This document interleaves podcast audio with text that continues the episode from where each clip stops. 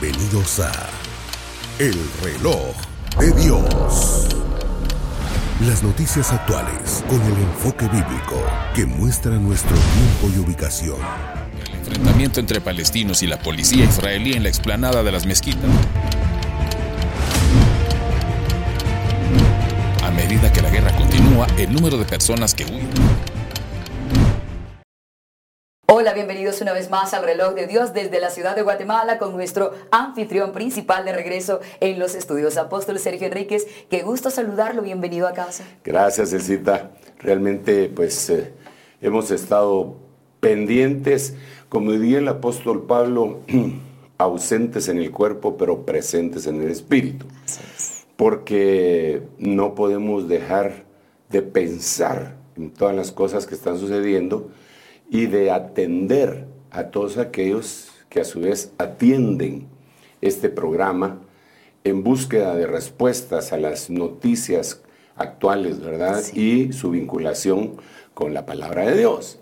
Entonces, desde cualquier lugar eh, hemos estado, ha sido un mes, el mes eh, anterior, el mes de julio, fue un mes, gracias a Dios, muy ocupado, en donde estuve en diferentes lugares del mundo y entonces tuvimos que hacer algunas, algunos programas desde fuera, ¿verdad? Sí, claro. Eh, para, no para demostrar la importancia que tiene en nuestro corazón esta temática, sino porque tiene una gran importancia. No es para demostrar, sino es para decir que es una gran importancia. Así que donde nosotros estuviésemos, eh, tratamos de hacerlo. Solo fallamos en Chicago, que lo queríamos hacer desde Chicago también, pero lo hicimos por lo menos desde Madrid, desde Los Ángeles y desde El Salvador, ¿verdad? Eh, ahora estamos acá para darles un seguimiento y esa es otra de las cosas para no atrasarnos mucho en noticias, porque lo que pasa, el cita, es que la noticia de hoy es la historia de mañana. Cierto. El, hoy puede ser algo extraordinario que se volvió historia Solo te pongo un ejemplo que no se debe de olvidar, por cierto, ¿verdad? Pero que eso es lo que pasa con la aglomeración de cosas que, que acontecen eh, a diario. Cierto. Te pongo un ejemplo. Eh, la destrucción de los gasoductos que trasladaban gas desde Rusia a Alemania, eh, submarinos, pues, fue una destrucción masiva. Ahora es historia, no es noticia. Exacto. Quizá alguien está investigando todavía algo de ahí. Eh, hubo un periodista, por cierto, que de los valientes, porque yo creo que entre los periodistas hay dos grupos, unos que son vendidos a las élites y otros que tienen, eh, que están representando la verdadera eh, libertad de pensamiento y de expresión. Y dentro de ellos hubo un premio Nobel que explicó quiénes eran los causantes de eso y por poco le cuesta la vida, ¿verdad? Claro. Y los demás medios de comunicación lo atacaron. ¿verdad? Entonces, eh, él, pues a riesgo de su prestigio y de su vida, dijo lo que tenía que decir. Y, pero eso ya es historia, ¿verdad? Eso sucedió hace unos meses, ya es historia. A eso me refiero cuando digo yo que la noticia de hoy es historia de mañana. Exacto. Entonces, por eso es que no nos hemos querido atrasar mucho. Y mientras estamos en Madrid y mientras estamos en Los Ángeles, en El Salvador, tendríamos que seguir platicando de todas estas cosas. Así Eh, claro está que la escatología, como hemos bien platicado desde hace mucho tiempo, el cita empieza desde el momento que el Señor Jesucristo eh, muere y resucita. Ya lo hemos explicado muchas veces, pero la Biblia es infinita y no redunda. La Biblia no es redundante, así que lo puedo mencionar una vez más. Además que el apóstol Pablo decía, a mí no me importa repetir las mismas cosas y para ustedes es seguro. En el libro de Job, el Señor dice, yo sé que mi redentor vive y en el día final se levantará de las cenizas. Hay muchas paráfrasis que lo dicen de otras maneras, pero en el hebreo es, eh, yo sé que mi redentor, Cristo, vive y en otras palabras que va a morir, va a bajar al infierno y se va a levantar en el día final. ¿Cuándo fue eso? Hace dos mil años. Para apuntalar esta realidad, Hechos capítulo 2 se refiere a la, profecía hecha por Joel, en el capítulo 2 también, en donde dice, en los postreros días, en los últimos días, derramaré mi espíritu sobre toda carne y vuestros hijos profetizarán. Y Pedro en el libro de los Hechos 2 dijo, este es ese tiempo. Quiere decir que el tiempo final, el día postrero ya empezó, hace aproximadamente dos mil años. Ok, entonces ahí, francamente, tenemos un atraso de noticias que se convirtieron en historia de hace dos mil años. No las, no las analizaban de esa manera. Y, no las, y, otra cosa, que tendríamos que estudiar el por qué, digamos, los movimientos actuales, ¿verdad? Porque estos no surgieron de la noche a la mañana. Estos tienen un background, ¿verdad? Que han venido formándose. Y esa era la noticia que se convirtió en historia y ahora nosotros tenemos que bucear como historiadores para recuperar la noticia. Pero a la par de eso, mientras estamos haciendo eso, está surgiendo otro montón de noticias en este momento que no las podemos, no podemos permitirnos el lujo de que se conviertan en historia, porque entonces otra vez tenemos que bucear para ellas y ya cuando sintamos ya vino el Señor y nosotros todavía averiguando, ¿verdad? Recontando nuestras noticias. nuestras noticias y, ya la gran tribulación eh, sobre nosotros. Entonces por eso le damos una tremenda importancia a, a esta temática y yo me alegro muchísimo también, Elcita, de, de haber, de haberme eh, juntado espiritualmente hablando, porque no lo hacemos presencialmente, con muchos corazones que tienen la misma inquietud y que aportan algunas noticias, referencias, revelaciones y versículos bíblicos, ¿verdad? De hermanos que tal vez ni siquiera nos conocemos, pero que aportan y otros que pues tal, sí nos conocemos y dicen, hermano, eso tiene que ver con, o en forma de pregunta o en forma de aportación, lo cual es bienvenido en este programa para que podamos seguir conversando de esto tan importante. Así que gracias por la bienvenida.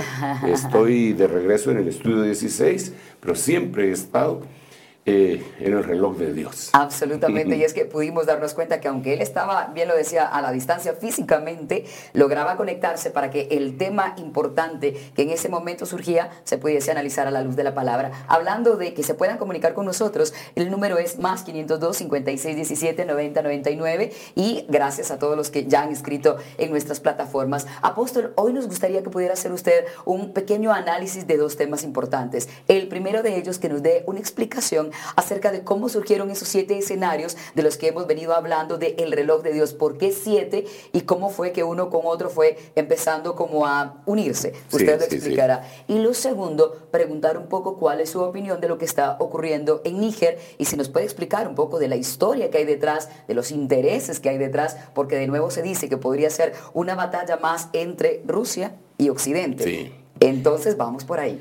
Gracias, Elcita. Sí, bueno, mira, desde el principio yo empecé a, analizar el reloj de Dios, no con ese nombre, pero yo oía en los días eh, primitivos de mi, de mi cristiandad que muchos hablaban del reloj de Dios, mencionaban, hacían referencia al reloj de Dios. Y entonces empezaron a decir algunos, muchos, eh, que el reloj de Dios era Israel. El reloj de Dios es Israel. El reloj de Dios es Israel. Basándose desde luego en algunos versículos bíblicos como aquel en donde el Señor dice que nosotros teníamos que ver, considerar la, la higuera, porque cuando su rama se enternece quiere decir que el verano se acerca, y la higuera es vista como Israel, entonces inmediatamente nuestra mente volaba hacia el reverdecimiento de ese hermoso estado de esa nación israelita, eh, que se llevó a cabo eh, ya en el 14 de mayo de 1948 como culminación, porque ya venía reverdeciendo desde antes. Entonces eso nos ponía a todos eh, sobre aviso. sin embargo, cuando yo empecé a considerar ya con un poco más de estudio, ya después de haber, después de que mi apóstol me, me había equipado con las herramientas necesarias para poder considerar la palabra en la escatología, entonces empecé a ver que Israel no es eh, el absoluto reloj de Dios, sino que es solamente una de las agujas más importantes del reloj de Dios.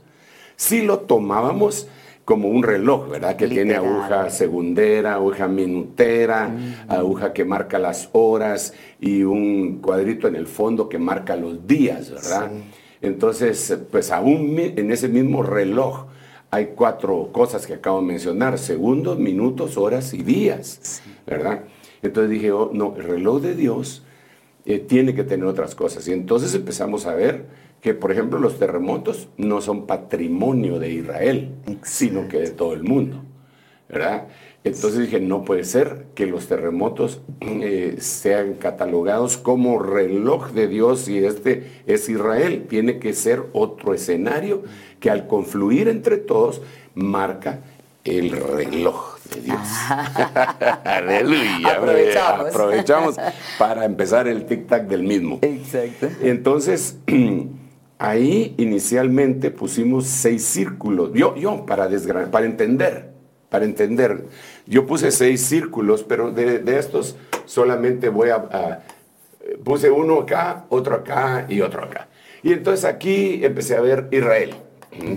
Israel. Aquí empecé a ver eh, el cosmos. Perdón que lo escriba con K. Eh, aquí empecé a ver la Tierra. Sabemos que hay más, ¿verdad? Pero entonces me empecé a dar cuenta que esto eh, incidía el uno en el otro, que no eran individuales, ¿verdad? pero yo estaba haciendo e- esta como autopsia, como una disección para desgranar, para ver aquí solo Israel, ver aquí solo tierra, ver aquí cada uno de ellos. Pero todos están funcionando al mismo tiempo. Entonces, mientras, cuando esto sucedió, le añadimos otros, ¿verdad? Que ya sabemos cuáles son, ¿verdad? Aquí está Israel, tierra, cosmos, falta iglesia, Babilonia, mundo Familia. y familia.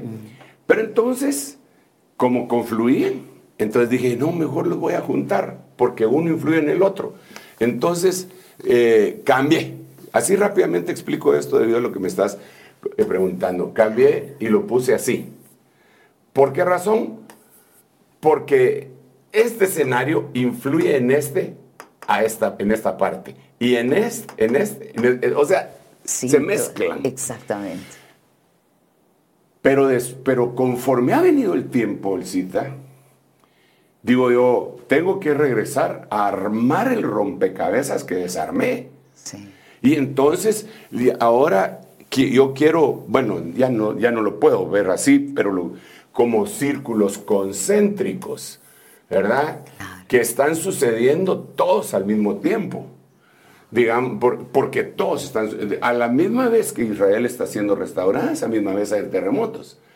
A la misma vez que están los terremotos, el escenario mundo y Babilonia están campeando. A la misma vez que se están eh, promocionando los próximos líderes mundiales y la globalización, está el anillo de fuego y se está quemando la tierra. Entonces ya, ya, ok, entonces los desgranamos. Entonces ahora, en estos últimos días, ya que lo he estado viendo así desgranado, los empecé a juntar. Y a juntar. Y a juntar. Tendría que decir siete veces juntar, ¿verdad? Pero no quiero Hasta aburrir, ¿verdad? reunirlos. Hasta reunir los siete. Claro. Y digo, Padre Santo. Nunca le Eh, ha ocurrido como ahora que, eh, eh, nunca, se- que nunca. sucedieran hechos tan drásticos Sí. al mismo tiempo. Ahora, cuando veo esto, entonces surgen algunas ideas, inquietudes en mi corazón, algunas preocupantes Claro. y otras eh, que me alegran. Me alegran porque la Biblia dice que cuando veamos todas estas cosas, erguid vuestras cabezas porque vuestra redención se acerca. Porque entonces quiere decir que ya se finaliza la primera etapa que sería la de la iglesia. No el mundo. El mundo ya explicamos que es después que le toca su destrucción, ¿verdad? pero la finalización de la iglesia eh, como templo de Dios sobre la faz de la tierra toca su final para darle eh, espacio a Israel, el trato de Israel en la semana 70 de Daniel, lo conocemos como con 15 nombres, gran tribulación, tribulación, pretribulación, día de la venganza, día del pago, día, y no día del pavo, ese es el Thanksgiving Day, el día del pago, Claro. Entonces, eh, cada uno de esos son distintos, eh, di- distintos nombres. Sí. Y, y entonces cuando yo veo lo que me preocupa, es decir, lo que me preocupa, es que cuando yo leo en la Biblia que la maldad del hombre, que como el hombre se corrompió y el mundo se llenó de violencia. Génesis, estoy hablando de Génesis capítulo 6. Entonces Dios le pesó en su corazón haber hecho al hombre sobre la faz de la tierra y decidió que iba a destruir la tierra y la destruyó con agua. Posteriormente, Dios da una oportunidad porque Dios es misericordioso, bondadoso, bueno, longánime. Eh, eh, no tengo palabras para, decir exactamente cómo es Dios, por eso creo que Él al hablar de sí mismo dice Jehová o Yahvé o YWH, que lo que quiere decir es yo soy. El yo soy es el único, lo único que lo puede describir en su plenitud porque yo soy. Eh, es todo. ¿ah? Entonces, eh, su misericordia le da una oportunidad a la humanidad nuevamente. Levanta a una especie de, otro Adán en Noé y el mundo se empieza a multiplicar nuevamente. Con el paso del tiempo aparece en Génesis capítulo 19 el Lot, llegando a Sodoma y haciendo su casa en Sodoma. Y entonces dice que la maldad de Sodoma subió hasta el trono de Dios. Ya había pasado antes, ¿verdad? Porque Dios había bajado para ver la torre de Babel que estaban haciendo en el capítulo 11 de Génesis y les confundió las lenguas. Pero no los destruyó. Les dio tiempo para seguir viviendo.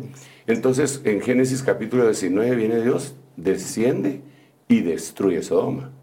Porque era demasiado el pecado de Sodoma. Rescató al justo Lot y a su familia de ahí, de esa destrucción.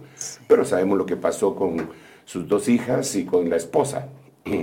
El punto que, que trato de trasladarte es lo preocupante.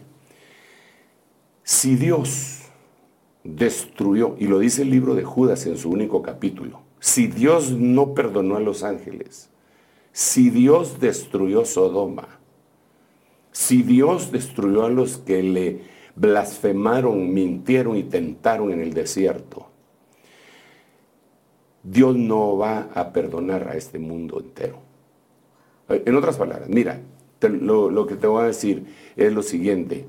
Yo creo que nosotros en la actualidad, digo nosotros como humanidad, hemos rebasado la maldad. De nuevo, como ocurrió con eh, Sodoma. Pero más que Sodoma más que Sodoma. Peor, nosotros, el, mundo actual es peor que Sodoma y peor que Génesis capítulo 6. Entonces, si Dios no los perdonó a ellos, algo tiene que suceder porque Dios es justo. Y si no hiciera algo de castigo sobre este mundo por lo que está sucediendo, pues no podríamos decir que está aplicando la justicia que Él tiene, porque la Biblia dice que Él no dará por inocente al culpable. Solo por ponerte un ejemplo, y ahí es en donde confluyen todas las noticias de todos los escenarios, ¿verdad? porque dice uno lo que está pasando aquí, lo que está pasando allá.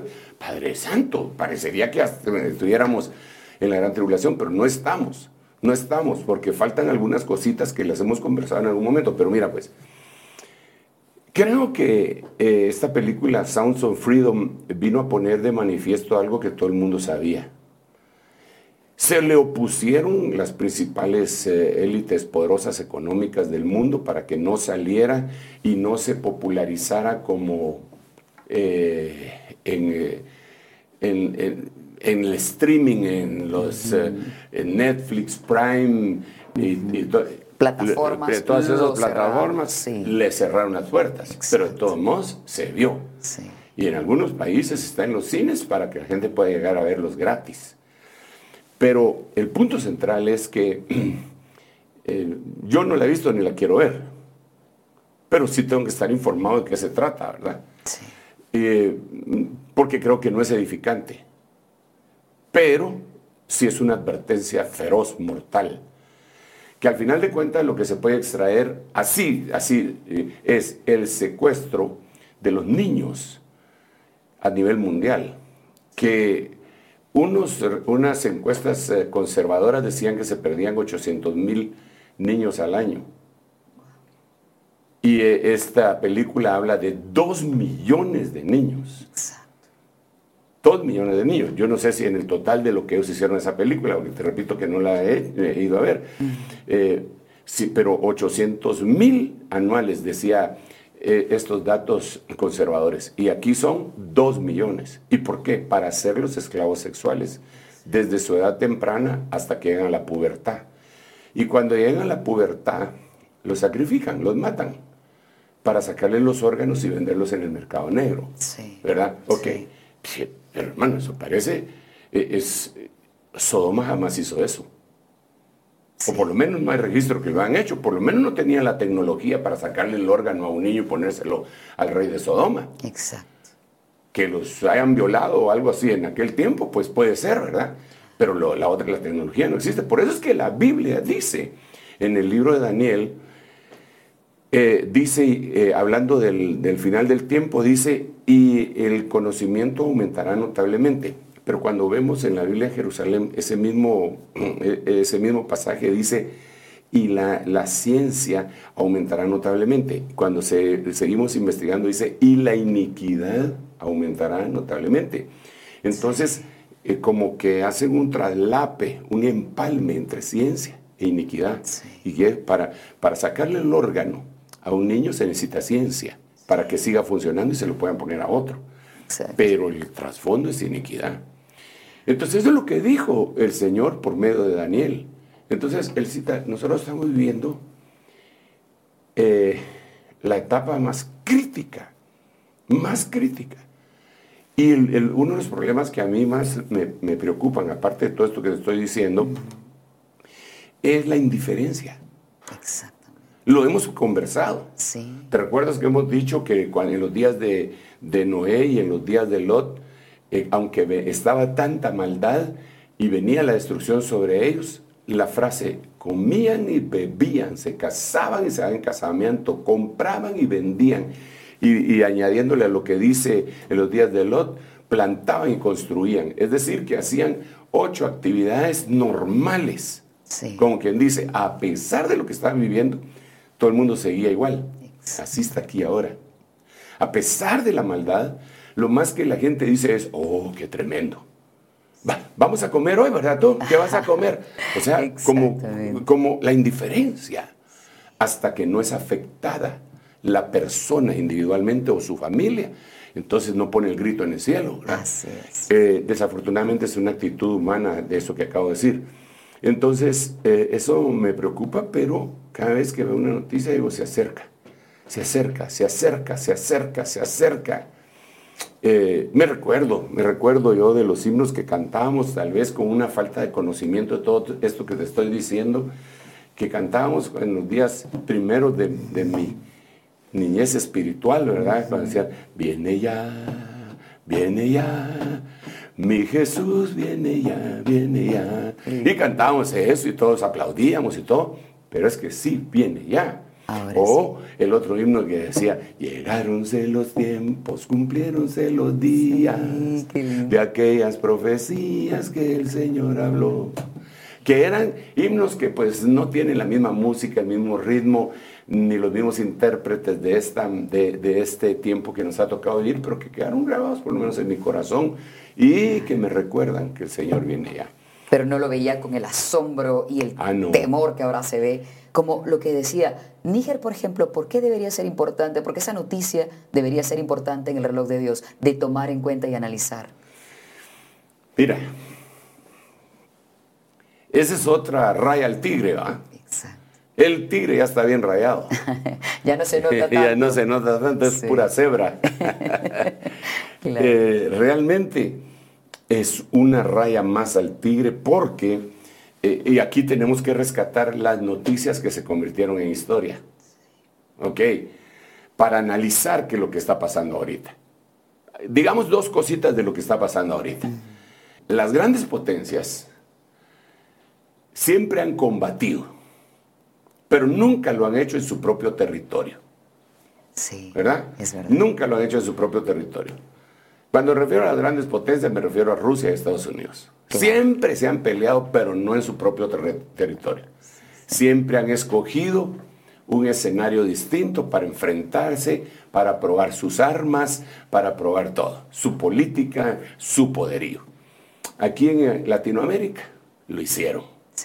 Aquí en Guatemala ellos pusieron las armas y nosotros pusimos los muertos. Y tuvimos una guerra de más de 30 años de 36 años. 36. En donde aparecieron armas AK-47. ¿De dónde? ¿Cómo ¿De dónde? Si, eso venía, si eso venía del otro lado del mundo. AK-47 es una, arma rusa. ¿De dónde aparecieron esas cosas? Obviamente las trasladaron y eligieron eh, América Latina como campo de batalla. Sucedió en Chile, con Salvador Allende, Pinochet, sucedió en Argentina, Sucedió en Perú, eh, con, aquella guerrilla terrible que se llamaba Sendero Luminoso. Sucedió en El Salvador, sucedió en Nicaragua con los sandinitas, sucedió en Guatemala, sucedió. Entonces, ¿pero quiénes eran los que estaban enfrentando? Rusia y Estados Unidos. Eso, eh, por el poderío, ¿verdad? Porque esta parte supuestamente le pertenecía a los Estados Unidos y a que los estaban invadiendo. Así bueno, ok. Entonces, eh, eso es historia. Quiero también noticia, porque es, es porque siguen la misma cosa. Exacto. Solo que ahora ya no con armas. Bueno, eh, allá en, en África es lo mismo. Solo que en África es más complicado el asunto. Mucho más complicado porque se han introducido otros dos elementos aparte de estas potencias que ya no son solo Estados Unidos y Rusia, sino que ahora aparece Europa, con, representada eh, Francia representando a Europa y Estados Unidos, que tienen intereses eh, eh, terribles en, la, en el continente africano. Y por este lado, China y Rusia, que también lo tienen. Entonces, ya no son solamente dos países, sino que ahora son eh, dos continentes, si me permites decirlo así, serían tres continentes metidos en otro, porque sería Europa, América y Asia. Eh, pero, pero por lo menos serían cuatro potencias. La OTAN, Estados Unidos, que es parte de la OTAN también, Rusia, China, enfrentándose. a ¿Cuál es el, asunto y por qué tiene tanta importancia? Bueno, porque Níger tiene una cantidad de uranio que ayuda a que Francia mantenga su energía eléctrica eh, más o menos como la tienen, ¿verdad? Se dice que los bombillos eléctricos de ellos, tres de cada cinco, los iluminan con el uranio de, de Níger. Entonces ahora resulta que Níger se revela. Se revela eh, porque tienen un presidente pro-occidental, pro-francés. Todos los rebeldes que miran que los están saqueando, pero los están saqueando, en donde se llevan su, su, uranio y les tiran un mendrugo de pan. Perdón por los franceses, pero esa es la realidad y vamos a hablar de las noticias que vamos a rescatar de la historia. Exactamente. Eh, después, pero solo quiero plantear el panorama actual. Entonces, vienen ellos y no les conviene. ¿Qué pueden hacer? Si es su fuente. Sí. Dependieron de ellos y creyeron que iba a ser por siempre. Exacto. Y ahora resulta que ellos se oponen. Dice, no. Entonces, como el presidente es pro-francés, la junta militar se lo baja. Derrocado. Lo derroca. Entonces, empiezan a quemar banderas francesas y a, y a echar al ejército francés de Níger. Pero eso ya ha pasado en otros países africanos, en donde echaron a los franceses y acogieron a los rusos pero no al ejército ruso en sí, sino al grupo Wagner, que es el grupo eh, eh, de mercenarios que están peleando en Ucrania pagados por Rusia. Son rusos. Es decir, es, Rusia metiéndose. Pero cuando les alegan, ellos dicen, no, es el grupo Wagner, el gobierno ruso no está haciendo nada, estamos limpios de las manos, pero es el grupo Wagner el que está bombardeando. Vale, ok, para hacerse los quites, ¿verdad? Entonces, ya en algunos países están, está eso, está el grupo Wagner, los rusos, llamémoslo, están ahí. Ya, y sacaron a los franceses. Eh, Mali me parece y Eh, Burkina, Burkina Faso, y bueno, en- en- exacto. ya hay un grupo, pero hay otro grupo en donde todavía tienen una presencia occidental. Entonces, como en Níger, por sus tierras raras, ese es un tema que creo que no hemos abordado, las tierras raras, ¿verdad? hemos tenido noticias, Solo pero así, así. Tenemos que explicar qué Así son las tierras raras Exacto. para que la gente comprenda por qué razón las potencias llegan a diferentes lugares por sus tierras raras. Eso lo vamos a hablar es. después también. Entonces, Níger tiene tierra- eh, tierras raras, pero también África tiene cobalto, tiene uranio, tiene diamantes, tiene... incluso han sacado películas como Diamantes de Sangre. Así es. ¿verdad? Pero ahí ya me estoy yendo más a la historia, Sí. que en un ratito la vamos a agarrar. Que habrá sido noticia en aquel En momento. aquel tiempo fue noticia y que la tenemos que rescatar para que se vuelva noticia contemporánea. Y para entender el por qué. Entonces, estos países que todavía tienen influencia occidental, Estados- de Estados Unidos y de la Unión Europea, amenazaron a la Junta eh, Militar. militar, diciéndole que o vuelven a poner al presidente que tenían, que es pro-occidental, o los invaden. Y les dieron de plazo, antier, no, antier no, la semana pasada. Exacto, El, 6 de el agosto 6, les dijeron, si el 6 Sí. no tienen de regreso al presidente, los invadimos. Ok. Entonces, los países que ya tienen presencia militar rusa, les dijeron, si ustedes se meten, nosotros nos metemos también. Sí. Entonces, ¿qué es lo que están diciendo? Se van a agarrar otra vez en territorio eh, que no es de ellos, ajeno. Exacto. Se va a pelear, solamente que ahora ya sería Europa, eh, Estados Unidos, contra Rusia y China. Vamos a probar, pues, es como haciendo ejercicios de calentamiento antes de que vengan los golpes de adeveras. Pero otra vez, una vez más, los muertos los van a poner los africanos. Ahora, si tenemos una, eh, una imagen así eh, mental de cómo es el continente africano en un mapa, la parte más ancha, que llega desde un océano hasta el otro océano, toda esa franja es la que está en cuestión, en problemas. Toda, desde océano a océano. Eso es lo que tienen que Y en toda esa franja viven aproximadamente 100 millones de personas y todos viven, el, el gran porcentaje viven en extrema pobreza. Sí. Entonces, digamos, Rusia se los ha ido ganando porque les ha regalado comida. Y Occidente les dice, no sean tontos, no se coman esa comida porque los van a esclavizar. Mejor muéranse de hambre. sí, de sea, la veras. alternativa no es Sí, buena. La alternativa, muéranse de hambre. Sí. Eso es lo que están diciendo. Es un conflicto terrible. ¿De dónde viene? Eso es lo que tenemos que platicar. Porque, como te digo, son noticias que se volvieron historia. Pero a lo que y a qué nos lleva en el ámbito escatológico, porque lo que estamos diciendo en los escenarios. Ok. El Señor Jesucristo dijo que iban a haber guerras y rumores de guerras. Lo dividió. Guerras y rumores de guerra. Así es. Entonces, ahorita los rumores de guerra son aquellos en donde están sonando los tambores de guerra, pero todavía no se han tirado el primer bombazo. Solo se enseñan los dientes, solo hacen eso, ¿verdad? Claro. Por ejemplo, China con Taiwán.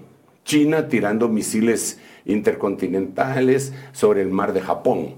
Por ejemplo, Norcorea tirando misiles intercontinentales diciéndole a Estados Unidos, aquí estoy. Sí. Eh, esas son rumores de guerra. Eh, en, África los rumores de guerra también serían eh, China, Rusia versus OTAN, Estados Unidos. Son rumores de guerra, pero son rumores que se pueden dar así. Puede un- haber una escalada inmediata. El escenario ya está sí, puesto. Porque Sí. recordate que la Biblia lo que dice es que Apocalipsis es un libro que fue dejado para que el Señor le explique a sus siervos las cosas que han de suceder de repente. De repente. Eh, La mayoría de versiones ponen pronto. Y ese pronto da lugar a pensar de aquí a tal fecha. No, pero de repente quiere decir que no estabas ni pensando en eso y ¡pau! Se, se, apareció. Y eso es lo que nosotros estamos viendo. Todas las cosas que nosotros vivimos en la actualidad son repentinas, son repentinas. Exacto. No habíamos estado pensando en eso y de repente, ¡pau! Ahora tenemos ese problema y ahora ¿qué hacemos? La pandemia fue repentina. Sí. Nos, nos agarró a todos desprevenidos. ¿verdad? Sí. Entonces son cosas repentinas. Esa guerra puede suceder así. Entonces, esa es la gran importancia que tiene. ¿De dónde viene todo ese conflicto? Eh, y mira, ya con esta más o menos explicación que estoy dando, creo que al ver la noticia más o menos podemos entender. Pero solo déjame añadir unos elementos más. Eh, los europeos siempre fueron, eh, eh, ¿cómo decirlo?, conquistadores Sí. de otros lugares. sí. Estoy tratando de, de no utilizar frases duras, ¿verdad? Colonizar Mm. podría utilizarse. Colonizadores, conquistadores, que no es lo mismo, pero más o menos, ¿verdad? Claro. Una mala frase sería piratas y ladrones, ¿verdad? Pero eso es lo que eran realmente. Sí, porque Los extraían grandes, lo mejor. los grandes bucaneros Sí. eran ingleses. No, no eran nunca, y españoles. Nunca fueron eh, chapines ni mayas. no, no, no. bueno, ok. Pero sigamos otra vez al, a- a la- al asunto este. Entonces, los ingleses empezaron a conquistar y a conquistar y a conquistar y se metieron en Asia. De tal manera que los ingleses gobernaron la India, Sí. que hasta 1945 se independizaron, gobernaron la China, gobernaron eh, a, tal punto que Hong Kong hasta en el año 2000 lo devolvieron. Sí. Eh, eh, ahí estamos hablando de Asia, pero eh, eh, oriental lejana. Exacto. Israel estuvo bajo el dominio de los ingleses. Los ingleses conquistaron Sudáfrica, conquistaron el norte de América, pero los franceses no se quedaron quietos. Los franceses viajaron hasta Canadá y conquistaron Canadá y también conquistaron lo que ahora conocemos como Florida. Eh, los españoles vinieron y conquistaron eh, pues de, de México, desde México para abajo, pero también en Francia. Francia se metió en México. Por eso hubo una guerra en México en donde expulsaron a- al emperador Maximiliano. O sea, o sea, ellos se metieron por todos lados. Sí. Eh, con el propósito de saquear y conservar y hacer un imperio fuerte. Y todos ellos en Europa eran familia. Digamos, el zar de Rusia era familia del rey de Inglaterra. Eran familia, Primos, primos, y toda la cosa. O sea, aquí vamos a gobernar el mundo. Sí. Entonces, ellos se metieron, los belgas se metieron en África, los franceses se metieron en África, los ingleses se metieron en África, los españoles se metieron en África. Bueno, prácticamente la mayoría de europeos se metieron en África para saquearla, pero no pusieron infraestructura. No le pusieron infraestructura ni vial ni nada. Y entonces empezaron a sacar un montón de recursos, montón de recursos. Y la población se empobrecía y se empobrecía y se empobrecía. Pasaron los siglos hasta que se rebeló. Entonces les dieron su independencia, pero no dejaron su influencia. De tal punto que, que, digamos, muchos de, de- de África fueron a vivir a Francia.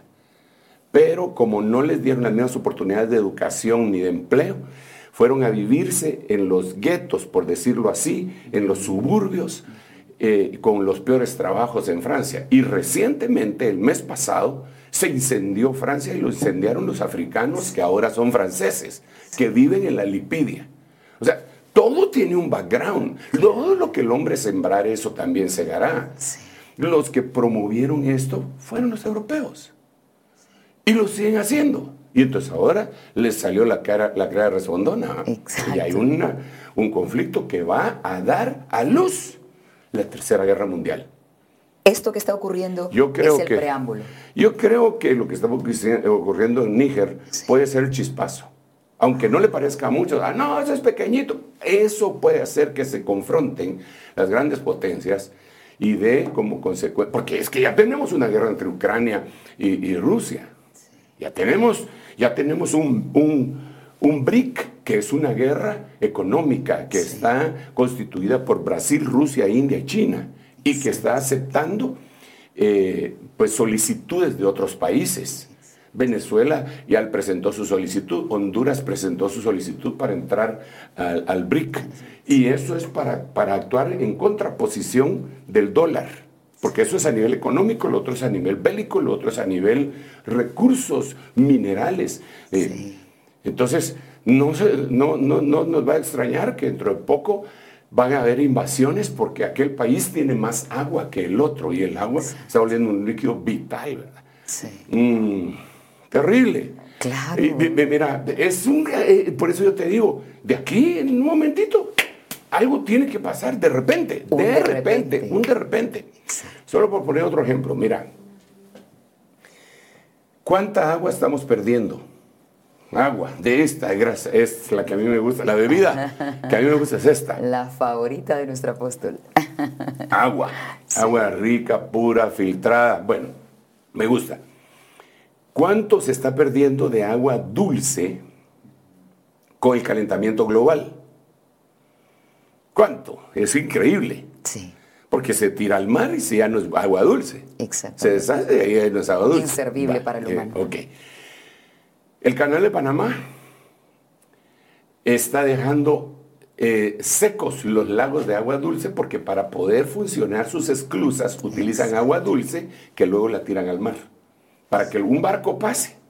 Tienen que llenarlo con, eh, agua que está en depósitos gigantescos que podrían ser lagunas, que lo llenan las esclusas con agua dulce, pasa el barco y se abren las esclusas y el agua dulce se va.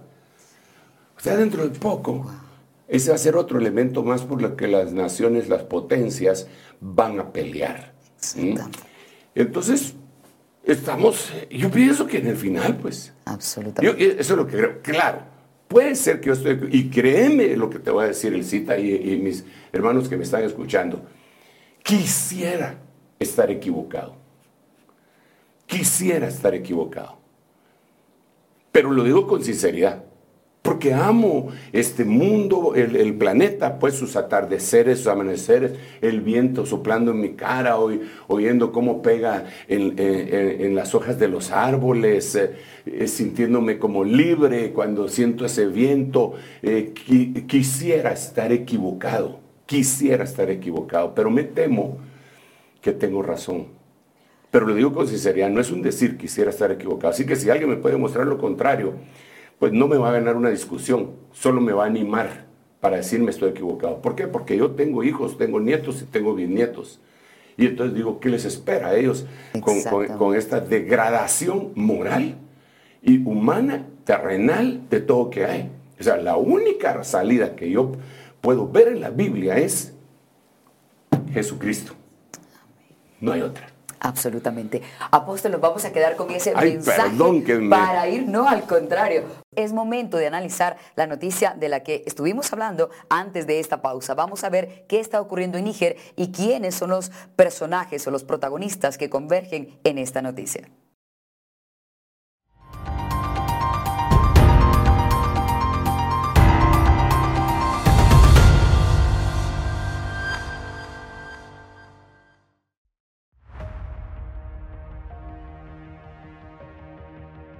Gran conmoción e incertidumbre es lo que se vivió en la nación africana de Níger, uno de los países más pobres del mundo en renta per cápita, pero uno de los más ricos en uranio y petróleo, cuando un grupo de soldados anunció un golpe de Estado en la televisión nacional. Ante este anuncio, disidentes de la Guardia Presidencial tomaron la residencia oficial del Estado cuando el presidente Mohamed Bazoum se encontraba dentro junto con su esposa el miércoles 26 de junio. Los uniformados advirtieron que disolvieron la constitución, suspendieron todas las instituciones, también estableció un toque de queda nocturno y cerraron las fronteras de dicho país. El general del ejército y ex jefe de la Guardia Presidencial, Abdurrahmane Tiani, destituyó al presidente Mohamed Masson y se autoproclamó nuevo jefe de Estado. El golpe fue condenado por la comunidad internacional. Los líderes de África Occidental tuvieron una reunión de emergencia y acordaron suspender los lazos con Níger y amenazaron con acciones militares. En caso de que las demandas de las autoridades no se cumplan en plazo de una semana, tomaremos todas las medidas necesarias para restaurar el orden constitucional en la República de Níger.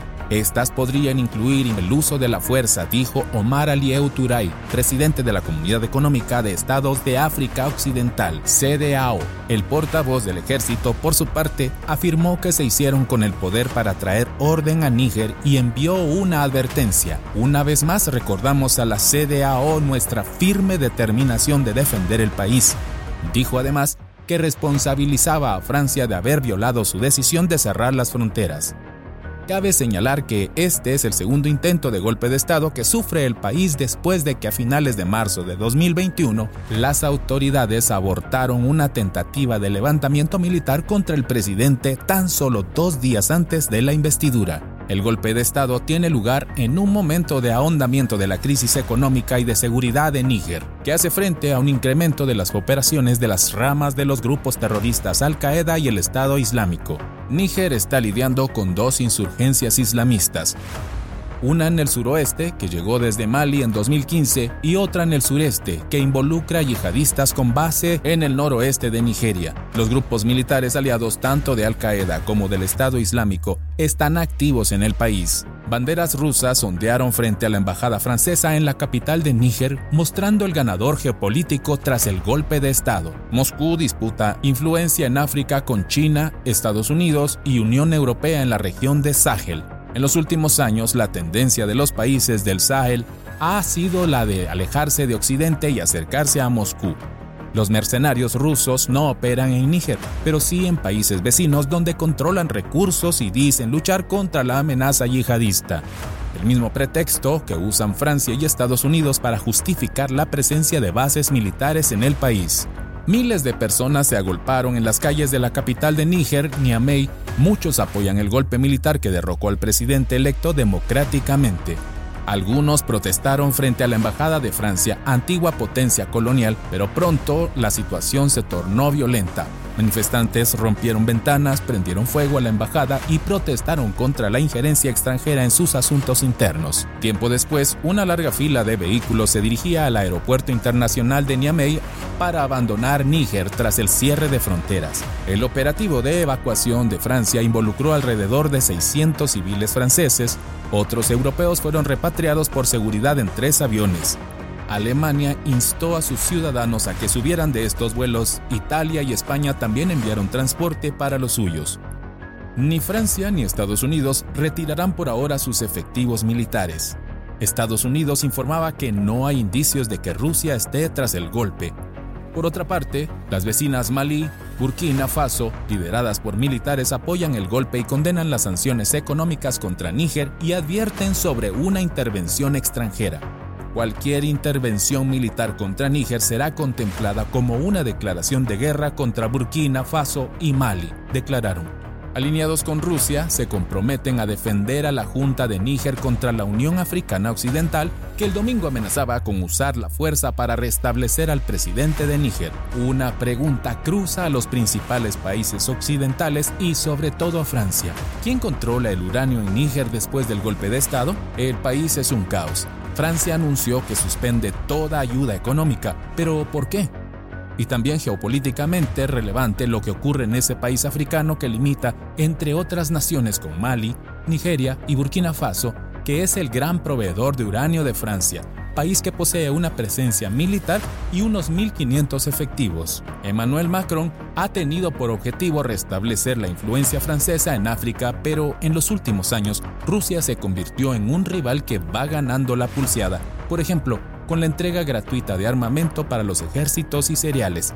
De esta manera, Vladimir Putin está en posición de asegurarse los depósitos de uranio. La energía atómica es la clave para Francia, cubre por sí sola cerca del 70% de la electricidad que consume el país y la mayor parte de uranio que necesita para sus reactores provienen de esa parte del mundo. La ecuación es la siguiente. A los problemas de abastecimiento de gas ahora se puede sumar esta segunda variable que afectaría a la segunda economía europea. Por esta razón, Francia y también otros países europeos miran con zozobra la frágil situación política en Níger tras el golpe de Estado, además de su estrecha vinculación económica. Francia tiene evidentes conexiones históricas. Sus vínculos coloniales se prolongaron hasta los años 60 del siglo pasado. Níger tiene las cuartas mayores reservas del mundo y de uranio en bruto, según las cifras del Organismo Internacional de Energía Atómica, y es además el principal origen del uranio que consume la Unión Europea por delante de Kazajistán y de Rusia. Francia es a su vez el mayor importador europeo de esta materia prima imprescindible, una vez aumentada y convertida en combustible atómico para el funcionamiento de su vastísimo parque nuclear. Mientras el estadio de fútbol de Niamey en Níger, abarrotado por seguidores de los militares golpistas, la bandera rusa se dejó ver casi por igual que la nacional. El sentimiento antifrancés se exhibió una vez más en el estadio, donde la euforia camuflaba la tensión que subyace por si los conocimientos derivan finalmente en un choque armado. La noche del 6 de agosto, cuando expiró el ultimátum que la comunidad de países de África Occidental había dado para que volviera el orden constitucional al país, recibidos como estrellas por la multitud, los generales dan las gracias a todos por su compromiso y su fervor por el nuevo gobierno de facto. Significa que no tiene miedo a las advertencias de Senegal, Nigeria y Costa de Marfil, que dicen estar dispuestos a enviar tropas con el fin de evitar que se asiente el séptimo golpe de Estado en la región en solo un año. Precisamente esa amenaza de intervención ha despertado el temor a una guerra regional en el Sáhel. La respuesta de los golpistas ha sido cerrar el espacio aéreo y asegurar que cualquier avión que sobrevuele Níger sin permiso dará lugar a una respuesta militar. Por la televisión estatal, el portavoz del gobierno de facto dice que según su información, dos países del entorno tienen sus tropas preparadas para entrar en Níger y que una potencia extranjera término con el que suelen referirse a Francia, está lista para atacar el país en coordinación con la Comunidad Económica de Estados de África Occidental y con grupos terroristas armados. En vista de las circunstancias, dice el portavoz, la juventud nigeriana debe estar preparada para defender a su país.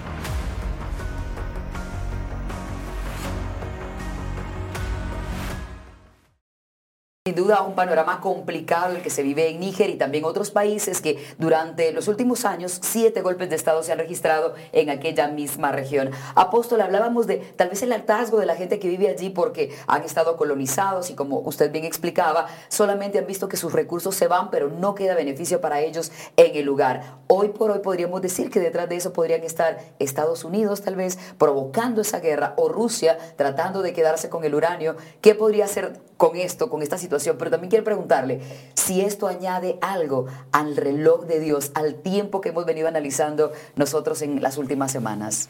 Bueno, sí, definitivamente tiene que añadir. Es que lo que tenemos que ver, siempre tenemos que preguntarnos quién se beneficia. Así es. ¿Verdad? ¿Quién se beneficia? Antes de acusar y todo, tenemos el derecho de hacer la gran pregunta. ¿Quién se beneficia de esto? Obviamente sufre Francia el que más sufre. Sufre Francia, pero se ha beneficiado por siglos de, las de las colonias francesas a las que primero tuvo como parte del imperio y luego les dio su independencia, pero siempre manejándoles incluso sus dineros. El, dinero de cada una de esas regiones, ya Francia los manejaba de alguna manera en una banca eh, central. Ah, claro, eh, los que más se beneficiarían en este momento son los rusos. Sí. Su bandera está ondeando sí. allá. Los rusos son los que más se beneficiarían. ¿Por qué razón? Porque Estados Unidos y Francia ya estaban ahí desde hace rato beneficiándose. los nuevos son los rusos y los chinos. Aunque los chinos tienen bastante tiempo de estar trasladando sus tentáculos a todo el mundo. Los chinos se han metido sus tentáculos por toda América Latina, han llegado hasta El Salvador y están llamando a la puerta de Guatemala, ¿verdad? Pero el tentáculo así va. Eh, viene, vino desde la Argentina, el presidente Fernández allá dijo que ellos querían ser la puerta de entrada de China para el continente americano desde el sur. Eso está grabado, él lo dijo, ¿verdad? Y lo mismo ha hecho la China en África, ¿verdad? Recordémonos que la China tiene un papel muy importante porque es llamada en la Biblia como los reyes del Oriente. Y no solo la China, ahí está Corea del Norte, Corea del Sur, Japón, Taiwán, que son eh, pues, eh, participantes muy importantes de toda la escatología. Entonces, eh, el segundo beneficiado sería la China.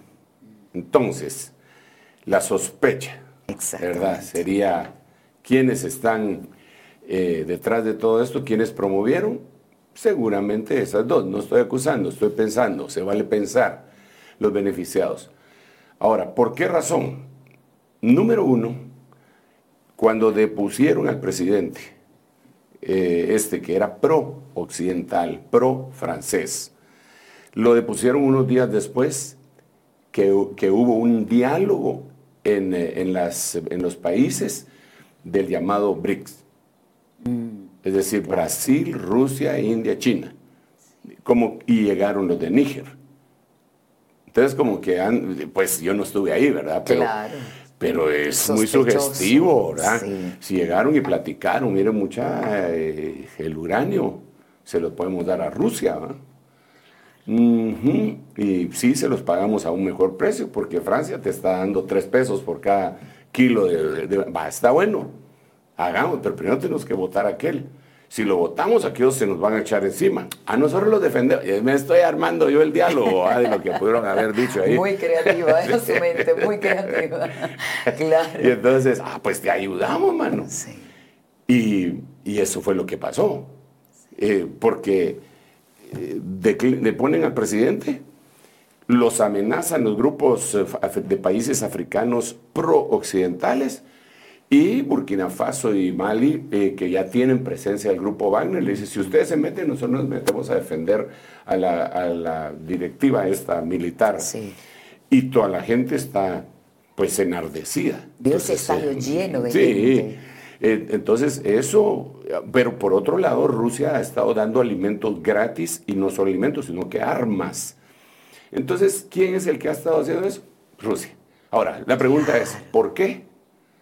Puede ser, dirían los griegos, en, en retaliation, ¿verdad? Como payback para lo que a ellos les han estado haciendo. Porque lo que pasó es que Occidente empezó a poner bases militares cerca de Moscú. Y la última que, que, pusieron y que la estuvieron estableciendo y estableciendo y expandiéndose fue en Ucrania. Y lo que Rusia decía es, no queremos que eh, Ucrania sea pro-occidental. No queremos eso, se nos están metiendo por la puerta de atrás. No, no atendieron eso, invadieron. Entonces yo creo que son los rusos los que más ganan, pero como consecuencia de lo que los occidentales han estado haciendo en Ucrania, porque Ucrania no ha dejado de ser eh, ayudada militarmente por Occidente. O sea, es un círculo vicioso quienes empezaron la guerra, entre ellos se están agarrando, pero el problema es que los países eh, em, más débiles son los que al final de cuentas pagan el pato, ¿verdad? Sí. Eso estaba visto en el panorama escatológico que el, Señor presenta. Ahora, desde hace mucho tiempo. Ahora, el asunto acá, y es el, más importante, creería yo, es que todo esto que eh, eh, parecería que ya es la gran tribulación, pero no lo es.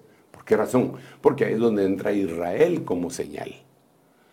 Si Israel no tiene su tercer templo, no puede empezar la gran tribulación. Porque Apocalipsis capítulo 11 dice que eh, se recibe una orden para medir el templo y los que adoran en él. Entonces el templo está restaurado. y, y Tesalonicenses dice que el anticristo se sienta en el templo de Dios. ¿verdad? Entonces, quiere decir, si lo vamos a espiritualizar, diríamos que el templo de Dios en este momento es, la iglesia porque es templo del Espíritu Santo, pero ahí está eh, el, contexto bíblico de Apocalipsis 11 que dice no, no, porque ahí dice que hay que eh, medir el templo y a los que adoran en él. Si lo espiritualizáramos, dirían que los que adoran en él serían el templo, pero ahí es muy claro que aparte son los que adoran y aparte es el templo físico. Entonces tiene que haber un templo y no hay. No hay.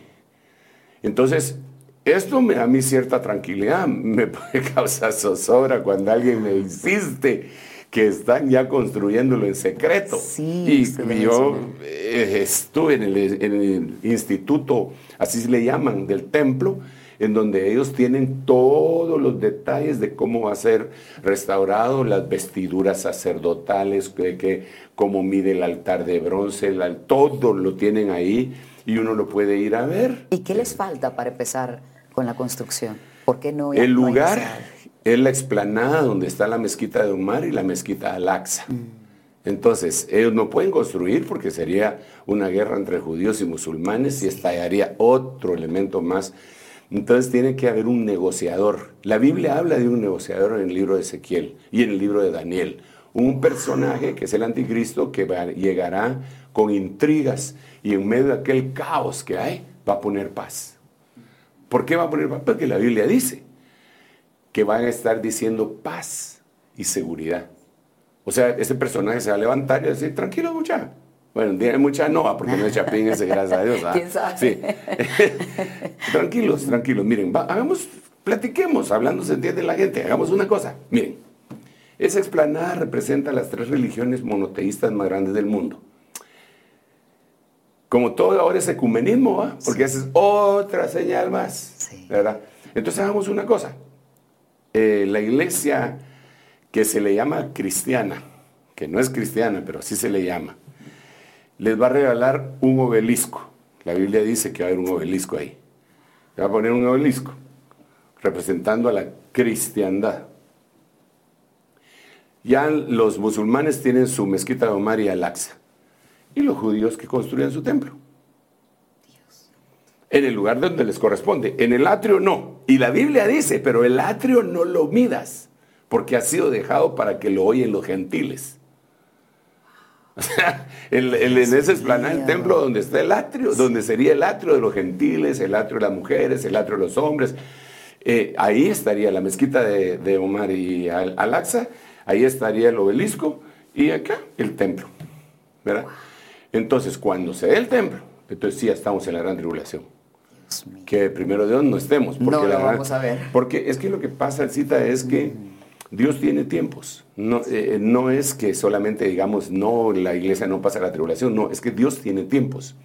Tiene un tiempo, como lo hemos explicado con anterioridad, para tratar con la gentilidad, con la humanidad, con la humanidad con la que trató desde Génesis 1 hasta Génesis 11.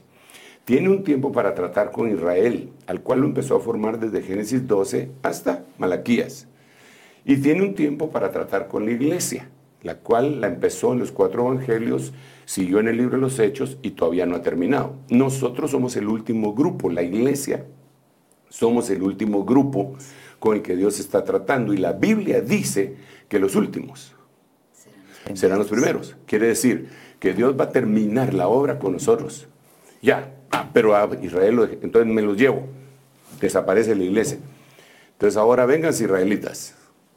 A seguir trabajando con ustedes porque eran el penúltimo grupo. Entonces sigue trabajando con ellos, pero muchos de la iglesia que no creyeron ni quisieron mm, van a, ir a lavar sus vestiduras con la sangre del cordero en el tiempo tribulacionario, lo dice Apocalipsis 7:14, pero él ya se llevó un grupo. Entonces, aquí, pero ese es, un, ese es un lugar que le corresponde solo a Israel, un lugar en el tiempo. Como el lugar en el espacio que le corresponde a los demonios, a los ángeles caídos y a todos los que sean condenados, que era el infierno. El infierno Dios no lo hizo para los humanos. la Biblia dice que el infierno Dios lo hizo para los ángeles caídos, pero como los humanos quisieron meterse al infierno, con mucho gusto, métanse pues pero no era originalmente. Entonces la gran tribulación es igual. La gran tribulación no fue hecha para, la iglesia, sino para Israel, porque es la semana 70, la semana de la angustia de Jacob, la consolación de Israel, el día de la venganza, etc. Entonces, como muchos de la iglesia no quisieron, se, pusieron tibios, eh, abusivos, malcriados con el Señor, indiferentes, indiferentes los mete en la gran tribulación. Se lleva a los más que vencedores y aquí termina la obra porque Dios prometió que el que empezó la obra la va a terminar. Entonces, ¿no quisieron aquí? Ok, entonces aquí los persigue el diablo, el anticristo, los demonios, todo. pero ellos ya vieron lo que sucedió y prefieren dar su vida. Entonces Dios trabaja con los israelitas. Después viene el Señor desde el cielo, destruye a los que quieren destruir Israel y empieza el reino milenial. ¿Para qué? Para tratar con el último grupo que estaba desde el principio, que le habían puesto pausa. Después se termina eso y empieza el reino eterno, que era el que Dios había planificado desde el principio cuando había puesto a Adán sobre la tierra. Entonces, eh, esa sería una línea de tiempo que nos ayuda a, ver todas estas cosas. Yo, con todo lo que estoy viendo, con, la, abrumadora evidencia de cosas que suceden a diario, eh, digo, Señor, estamos a las puertas de la gran tribulación y por lo tanto, mira, cuando yo digo estamos a las puertas de la gran tribulación, me causa preocupación. Pero cuando digo, si estamos a las puertas de la gran tribulación, quiere decir que antes tiene que venir el arrebatamiento. Se me quita la preocupación y digo, Señor, pues entonces ya pronto nos vamos a ver. ¿ah? Entonces tengo un espacio de tiempo para arreglarme. Porque no para arreglar a la gente, yo predico y predico, el que me quiera creer que me crea y el que no, pues hay que, mire, yo como centinela tengo que decir lo que tengo que decir, le caiga bien, malo, regular, desconfíen lo que quieran. Pero cuando se presenten delante de Dios, no podrán decir que nadie les habló. Porque Dios envió a mí y a otro montón de siervos. Entonces yo vengo y digo, como, como Pablo, no quiero ser un heraldo descalificado. Así que empiezo a analizarme a mí y digo, tengo que quitar esto, esto, esto, esto para que cuando me presente no me aleje avergonzado. Yo creo que eso es lo que deberíamos de hacer todos, el cita. Amén. Eh, mucha gente se ha enfocado en señalar a los demás como cual si ellos fueran impolutos. ¿verdad? Yo soy impoluto, no, tengo, la, tengo las manos limpias. ¿verdad? Y el Señor le dijo, el que esté libre de pecado, lance la primera piedra. Eh, eh, quiere decir que deberíamos de considerarnos a nosotros mismos a nosotros mismos. Claro. ¿Por qué razón? Porque yo voy a ser que voy a ir al juicio delante del Señor. Y todo lo demás también, pues. Pero claro. con todo respeto, con todo respeto, con todo respeto, por favor. Con todo respeto y con todo amor. La verdad, no me interesa mucho cuando usted vaya a juicio. Me interesa cuando yo vaya a juicio. Y a usted, no le debería interesar mucho cuando yo vaya a juicio, le debería interesar cuando usted vaya a juicio. Traté de decirlo de otra palabra porque iba a decir que me importa, ah, pero sí me importa de alguna manera. De hecho, por eso es que predica, para que tengan el tiempo, o tengamos el tiempo. Porque el Señor eso es lo que dice, Dios no quiere que ninguno perezca, sino que todos procedan al arrepentimiento. Así que déjame hacer una oración por los eh, hermanos y amigos, oyentes suplicándole al Padre que nos auxilie. Padre, gracias Señor, porque siempre tú tienes una palabra para advertirnos. Tu misma palabra dice que nos hablas a tiempo y fuera de tiempo. Eh, Señor, en el nombre de Jesús te ruego que esta palabra penetre hasta lo más profundo del corazón de aquellas personas con las cuales tú tienes un trato en este momento.